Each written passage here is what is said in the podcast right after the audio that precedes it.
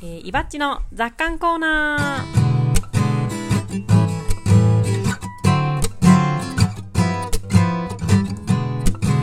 今日音量控えめですありがとう泣いたりしてね大丈夫、うん、最低起きないから、はい、あ、そっか、はいはい、このコーナーは有機農業歴19年の伊庭さんの考えがどれだけ傾いているのかを楽しむコーナーです。傾きとはその人が生きた証、人生の奇跡です。どんどん傾いていきましょう。はい、今週はですね、はい、先週死生観の話を、ね、はい、みんなで、うん、したんですけど、うん、まあ死ぬ、まあ主にその死ぬ前というか、まあね、死んだ後の話というか、うん、残された人の話とかも結構したんですけど、うん、しましたね、結果的には、うんうん、それの、今度は続きっていうわけでもないんですけど、はい、生まれる話をしてはどうかと思いまして、おいいですね、はい、はい、で、まあ、僕は別に産むことはないので、これから産む予定の夢子さんに、うん、をはじめとして新たなね、命を生み出すあたりの話をしたらいいんじゃないかなって生む話、はいはい、ゆめちゃんはね、なんかちょっと面白い話をしてたんですよ。あ、そうなんだ、うんうん、何なんかお腹がその、うん、ボコボコ動いたりするじゃないですか、うん、で、なんかなんて言ってたっけね、なんか動物的だなとか、なんかそういうことを言ってて、夏とかね、うん、なんか面白いですよね、あの感じ、お腹が動く感じ、なんか、うん、内側からボコボコする感じとかって、うんうん、まあ最初ってそのなんか胎動って言われるものって、なんかこう下腹部がコロコロするみたいな、うんうん、なんかちょっとこう、まあ、いろんなことをいろんな表現でみんな教えてくれますけど、なんか魚がねちょっと泳いでるみたいな感じとかさ、そんな表現もあるんだ。あとはガスとかさ、素敵だね、なんかお腹にガス溜まってる感じとかさ、うんうん、ちょっとポコポコみたいな、うんうん、なんかちょっとあれおならなんかガス溜まってるかなとかさ、そういう印象を持たれる方もいらっしゃる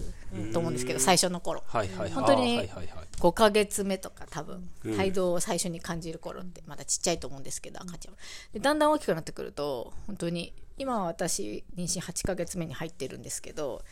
おそらく推定体重が1キロは超えていて、全長も30センチから40センチぐらいの相当な、 なんかサイズ感になってきていて、多分こう丸まっている状態で入ってる。で、手足とかもさ、そこそこ大きいじゃないですか。だからなんか胎動もかなりダイナミックになってきて、もう明らかに中に生き物がいて、なんか動いてますって感じなんですよ。とかも、まあでもいきなりそういう状態になってるわけじゃなくて、そのポコポコから始まって、でちょっとクニュンクニュンみたいな感じでどんどんどんどんこう進化してる感じ、うん、なのでなんか不思議っていうよりはなんか工事みたいななんかこう車とかでさ、なんか毎日同じ道走っててさ、うん、工事始まったりするじゃないですか、うん、あ、ここ道路工事始まったなみたいな感じ で毎日そこ通ってるとちょっとずつ道路ができてきたりとか、うんうん、あとは家建てるとかも、うん、なんかあ、ここ新しく家建てるんだとか思うと、なんか最初はさ、もうなんか更地でさ、で、うん、基礎できたとかさ、骨組みできたとかさ、はいはいはい、あ、壁できた、屋根できたみたいな感じでさ、うんうん、どんどんできていく感じ、はいはいはい、なんかああいう感じに近いっていうか、うんうん、だからいきなりバーンって家が現れるとかじゃなくて、うん、で男性とかはさ、あまり、まあ、もちろん一緒にね、胎動を感じたりとかね、手当てるとかできると思いますけど、はい、お父さん的な人とかだったら、でもやっぱりその自分の体の中でなんか毎日なんかちょっとずつ大きくなってくる存在感っていうのは感じれないじゃないですか、うん、でもなんか本当にそういう感じなんで、うん、なんか工事っぽいなってよく最近思ってるんですけど、なるほどね、腹地だったところがね、そう工事っぽいって思う人、うん、工事っぽいって表現する人は結構あまり稀感ありますね。工事が合ってるのか分かんないですけど、いやいや、まあ別にいいんですよ出来上がっていく感じねそうそうそう、うん、うん、そうだよね。なんか思いました妊娠中とか、うん、まあでも感覚はよくわかります、うんうんうん、なんか勝手にみたいな感じじゃん、うん、そうだね、なんか自分の意思じゃない感じ、うん、でもなんかほらまあ身に覚えはあるじゃん、うん、だからなんていうか全然私神秘的ってか思わなくって、マリア様じゃないからね、そうなんか私は男の人を知りませんのにみたいな気分ではないんですよマリア様ってそんな感じ、いやおなんかヨゼフお気の毒にみたいなって私はちょっと思ってたんですけど、聖書を読んだ時にヨゼフさんは旦那さん、はいはい、マリア様の旦那さんで、うん、でなんかガブリエルみたいなさ、うん、大天使がさ現れてさ、うんはいはい、なんかあなたは神の子を宿していますみたいなことをいきなり言われて、うん、って、うん、私は男の人を知りませんのにっていう有名なシーンが多分ちょっと正確には覚えてないんですけど、なんかそんな感じで、うん、ヨゼフ、はいはい、まだだったのにみたいな感じじゃないですか、うん、そういう感じじゃないですけど、もちろんだから、はい、ほらね、もう2人も産んでるし、うん、だから経験もね、そういう経験もあるし、なんかああこういう感じねみたいな感じでまたそういうルートをたどるのねっていう感じではあるんですけど、うん、なんかだから神秘っていうよりは、うん、また一つなんか家を建ててるみたいな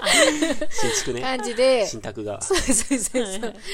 そう、別棟がみたいな、はいはいはい、うん、別棟がね感じなんですよね、うん、でポンって生まれてくるわけだね、なんかあとその動物的だなって、うん、豚のねそのお産とかも別に見てはないですけど、伊庭さんがさなんか人工授精をしたりとかさ、はいはい、あとお産のさ動画をさ伊庭さんが撮ってて見たりとかさ、うんうん、で実際に豚の赤ちゃんがたくさん生まれてっていうのを見たりとかさ、うんうん、ってる中でなんかすごく動物ってなんか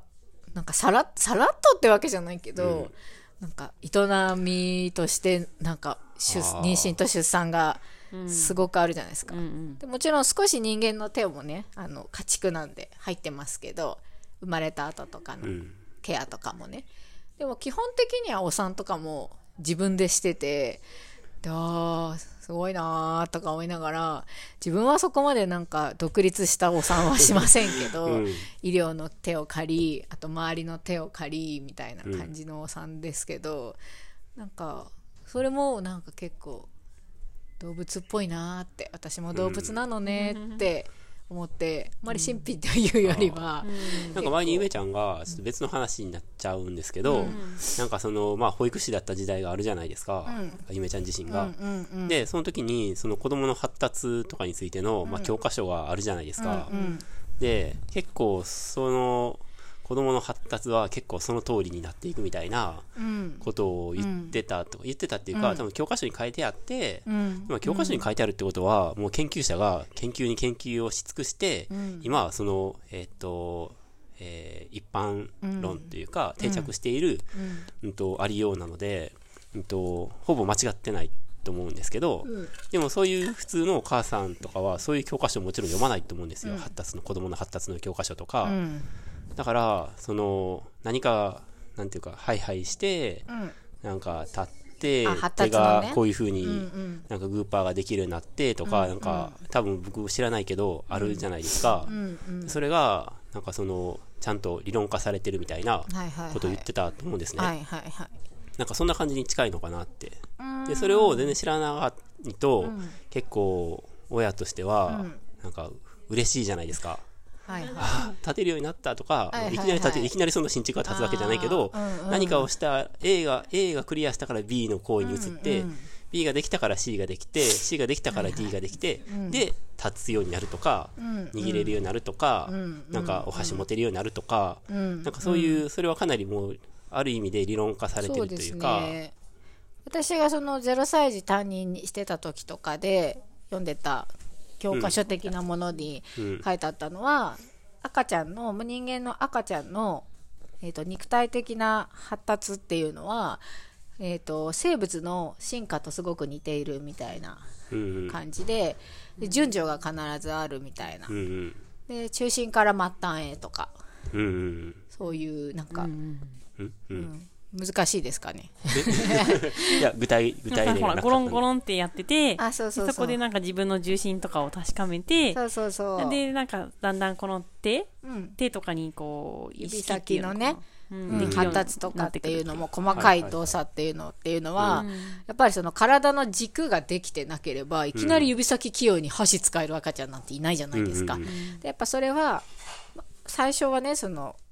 いきなりその羊水の中にさ、まずお腹の中にいて、その時は自由に動いてたんですよ、ぐるぐる回ったりとか、でも一歩こうお産されて外に出た時にいきなり重力が G がかかってくるわけじゃないですか、 G がね重力がかかって、はい、なんか動けねえみたいになってくるわけですよ、でなんかふにゃふにゃふにゃふにゃちょっとは動くとは思うんですけど、泣いたりとか、でも自分の力ではまだ寝返りも打てない状態で始まって、でなんかこう多分最初に寝返りっていう大きなミッションがあると思うんですけど、まあ、半年前後ぐらいのイメージかな。一応その、僕が言った論旨としては、その発達を振り返りたいわけじゃなくて、そういうような感覚が、そうそうそう、ゆめちゃんのその出産において近い、そういう感覚になったのかなってちょっと尋ねた感じだったんですけど、そうなのかなそういう発達のまあ聞いてて似ているなと思った、そうだから、まあ、そういうの知ってたから、なんかどちらかっていうとそう神秘的というよりは、順序通りにそうそう、結構まあ教科書通りっていう感じ、もちろんそうじゃなくてね、いろんなねトラブルがあったりとか、ことももちろんねあるとは思うんですけど、無事にね生まれてくるっていうことってすごく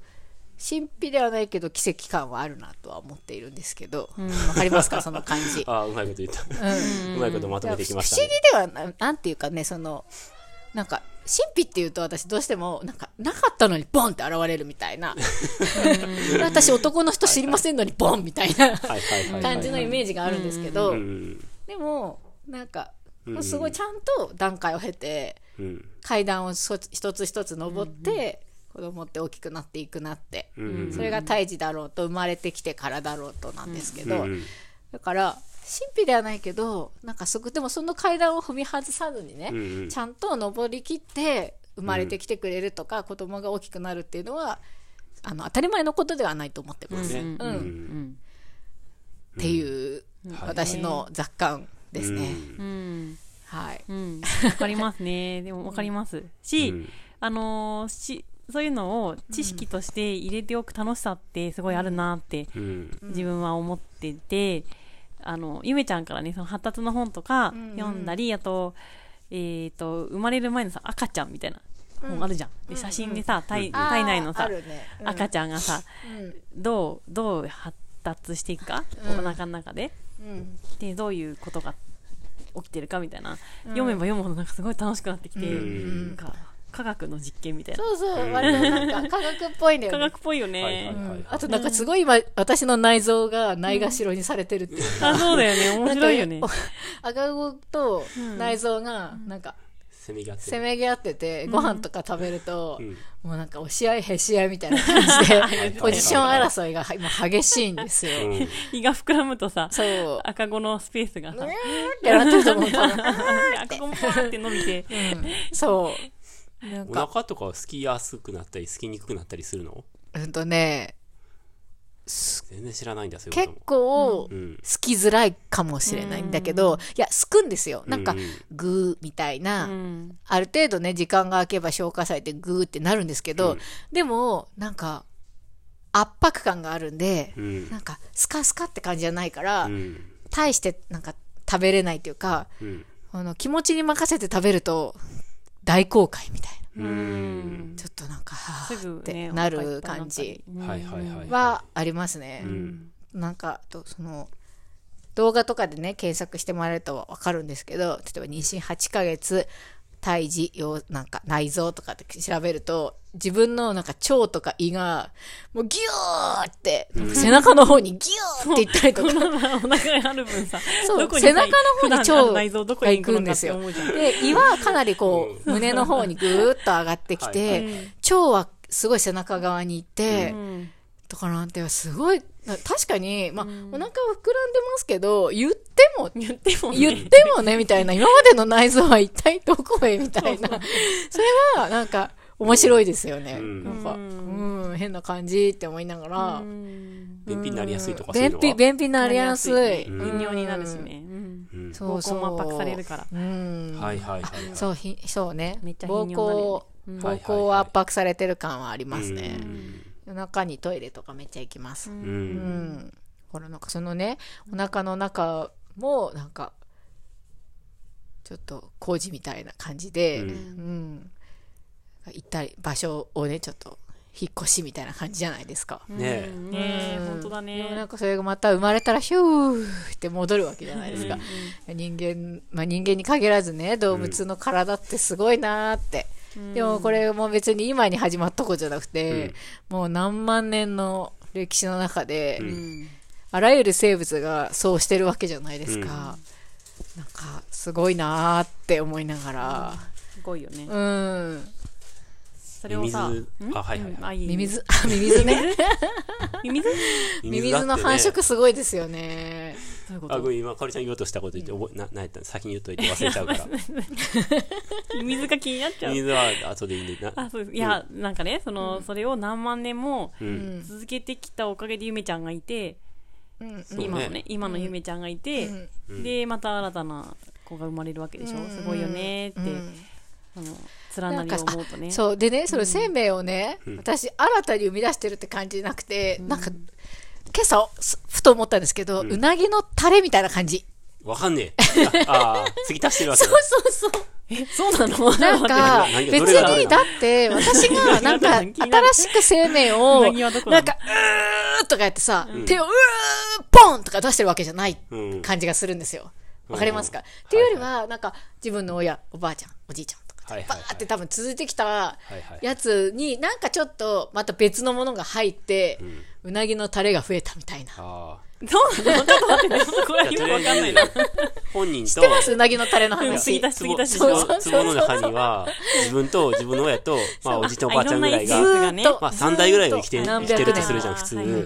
4代ぐらい生きてる家もあるかもしれないし、いやもう死んでて親しかいないとか、だけどその壺の中に、その、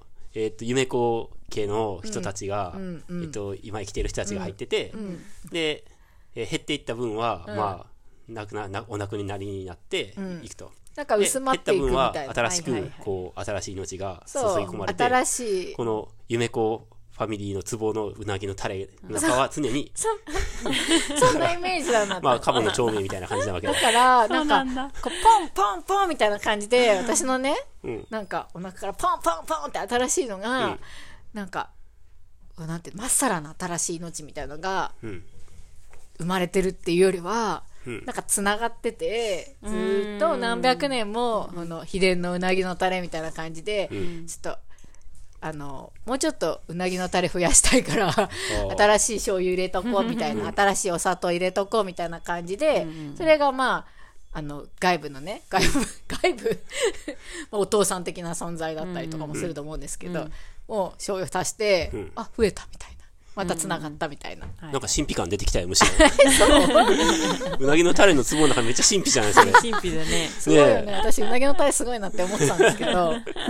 そんな感じかなみたいな。だから途切れてないから今私がいるし、子供が生まれてるわけじゃないですか。なるほどね。理解してきました。さらなりね。新しくって感じじゃないんですよね、なんか。で、ミミズは、いや、ミミズっていうのは別にその性別がなくて、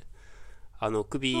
全体のこの長さの前の方にこう白い帯みたいなのがあるじゃないですか。ある。あそこを2匹のやつがあそこ同士をこすり合わせると、それが交尾なんですよ。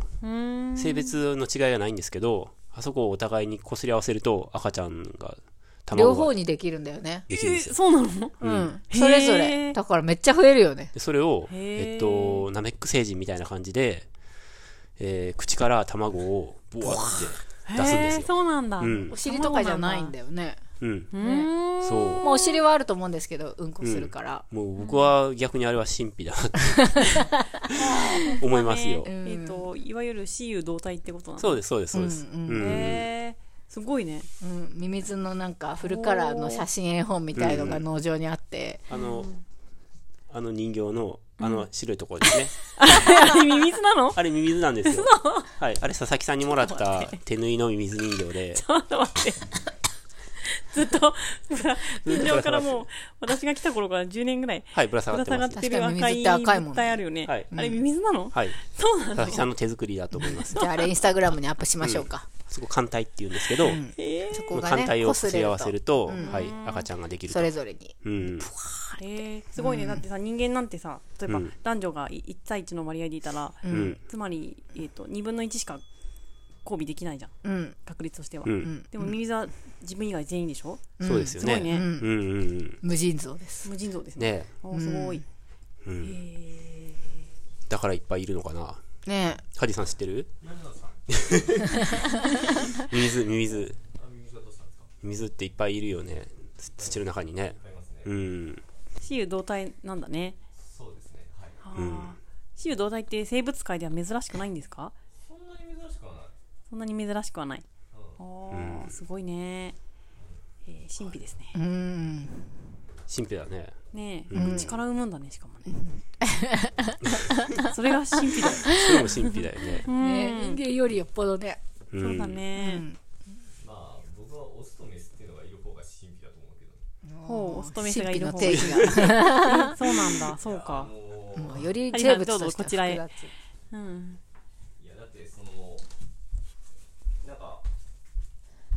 卵なり子供を産む役割の個体とそうじゃない役割の個体がいるって不思議じゃない？そうか、なんでまとめなかったんだろう、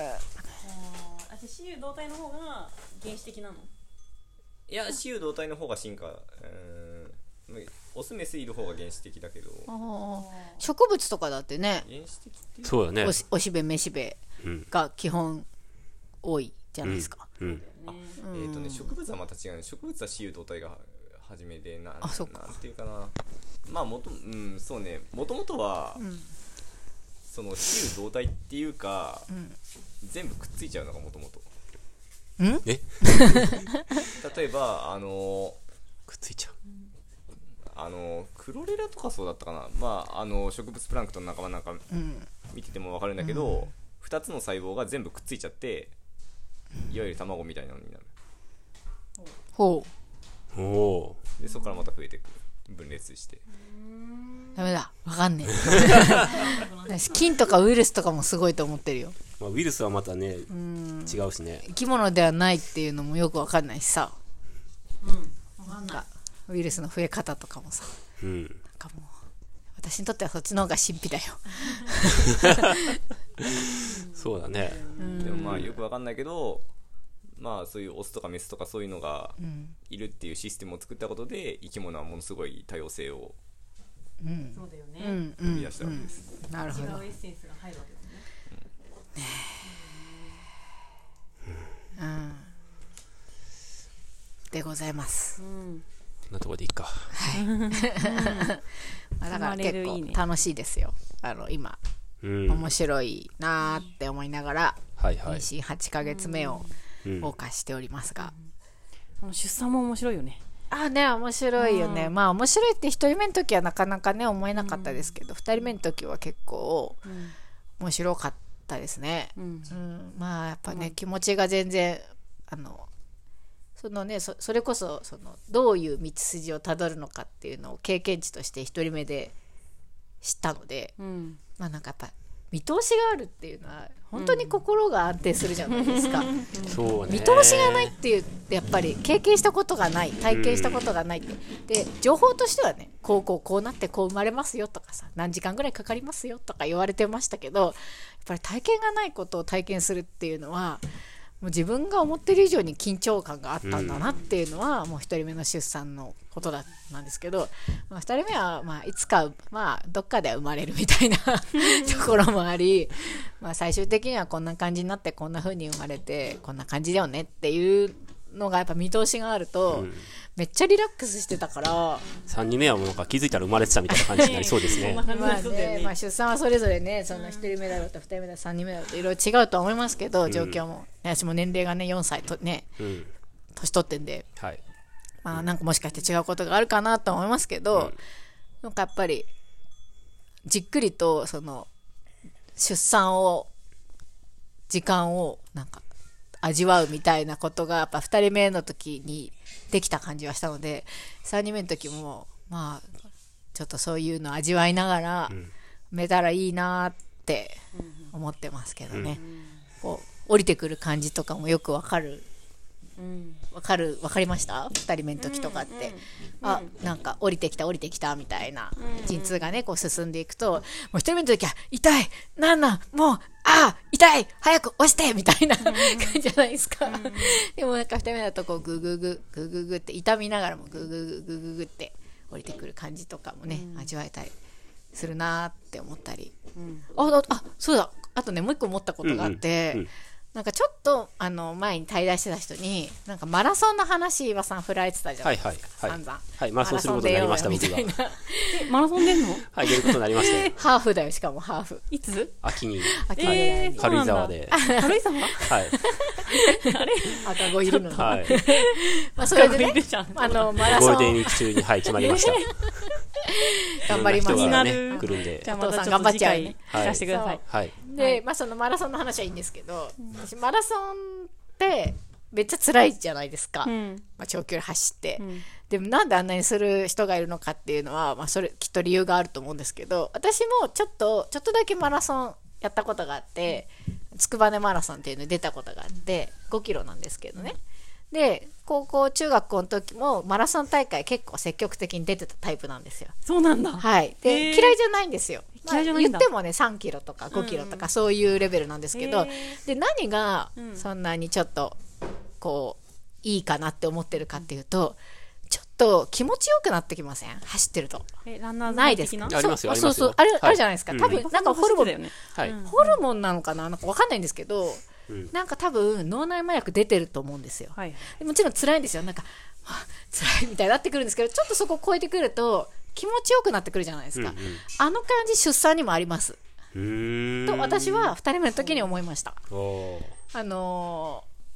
うんそれはどの時点でいや陣痛の波があるじゃないですか、はいはいはい、うん、何分間隔みたいな感じで、うん、で呼吸をこうちょっと整えてって息見逃しをするっていうのは、うんうん、ご覧になったことあると思うんですけど、はいはい、それがこうちょうどよく自分の中でこう波に乗れてる感じになってきて、サーフィンみたいな感じでこう、うんうん、バーって陣痛波来たら呼吸でこう乗り越えるみたいな感じなのを、はいはいはい、うまくその自分と調和できるようになってくると、なんかその波が来たぞっていう時になんかちょっとこうブワーって気持ちよくなってくるみたいな感じはあったなって、それとマラソンがちょっとリンクしたんですよ、この間マラソンの話してる時に、うんって思って、うん、なんかちょっと快楽物質みたいの出てる気がしますね。はいはいはいはいはい、1人目の時はそんなことはねもうとても思えてなかったんですけど、うん、はい、うんうん、そうマラソン、あ、なるほど、マラソン出ますよね、はい、多分は、はい、まあ、流れだとちょっと、うん、出ないわけにいかないえ、どういうこと？出ない、あ、違うその脳内物質、あ、それね、はいはい、うん、そうでも、はい、多分そういうことでは出場するかと思って、はい、出場もしますけど、はいはいはい、出ますよね、うん、多分出てるんですよね皆さん、はい、あれそうだと思いますよ、うん、はい、はいっていうか、うん、気持ちいいみたいな、はい、まあ、ひたすら辛い時もありますけど、ね、まあね、うん、もう肉体的にはもうすごいきついんだけど、なんかちょっとこううんうん、快楽みたいな、うんうん、はいはい、はい、マラソンね、うん、はいはい、マラソンとはちょっとよく私は分からないけど、うん、波乗りはよく分かる、うんうんうん、すごくそんな感じがするな、陣痛の波乗りみたいな、うんうんうん、あるよね、うん、あ、この波来たよっしゃーふーって降りてふーって休憩して、そうそうそう、あ、来たっていうのがちょっとなんかね楽しくなってくるみたいな、楽しくなってくるよね、うん、で確実に進んでるじゃないですか、うん、お産に、はいはいはい、っていうのもなんか興奮、精神的なこう 高ぶりと、うん、肉体的なこう研ぎ澄まされていく感と、うん、研ぎ澄まされる、うん、ホルモンとみたいので、うん、なんかこう、うん、感じですね、うん、だからそうそうね、なんか経験できない波乗りなんで、うんうん、そうですね、そうだよね、ちょっと、うんうん、マラソンもさ、もしかしたら波乗りもさ、うん、ちょっとこうその研ぎ澄まされていってより動物的になっていくというか、うんうんうん、頭で考えたりしないじゃん、うん、そういうところが、うん、そうだね、うん、似てるのかもね、で、うん、アドレナリンが出るのかもね、うんうんうん、そうですね、うん、うわ楽しみになってきました ね私が楽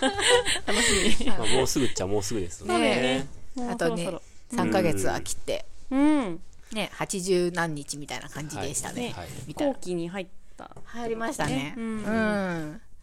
楽しいです、はい、ぜひね、元気な赤ちゃんを無事に産んでいただくことをお祈りしています、はい、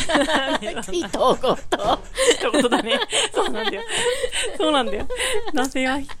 く一言感があって、うん、まあね、もうね、うん、そうですね、はい、でもまあしょうがないよね、しょうがないしょうがない、一言だからね、まあね、うん、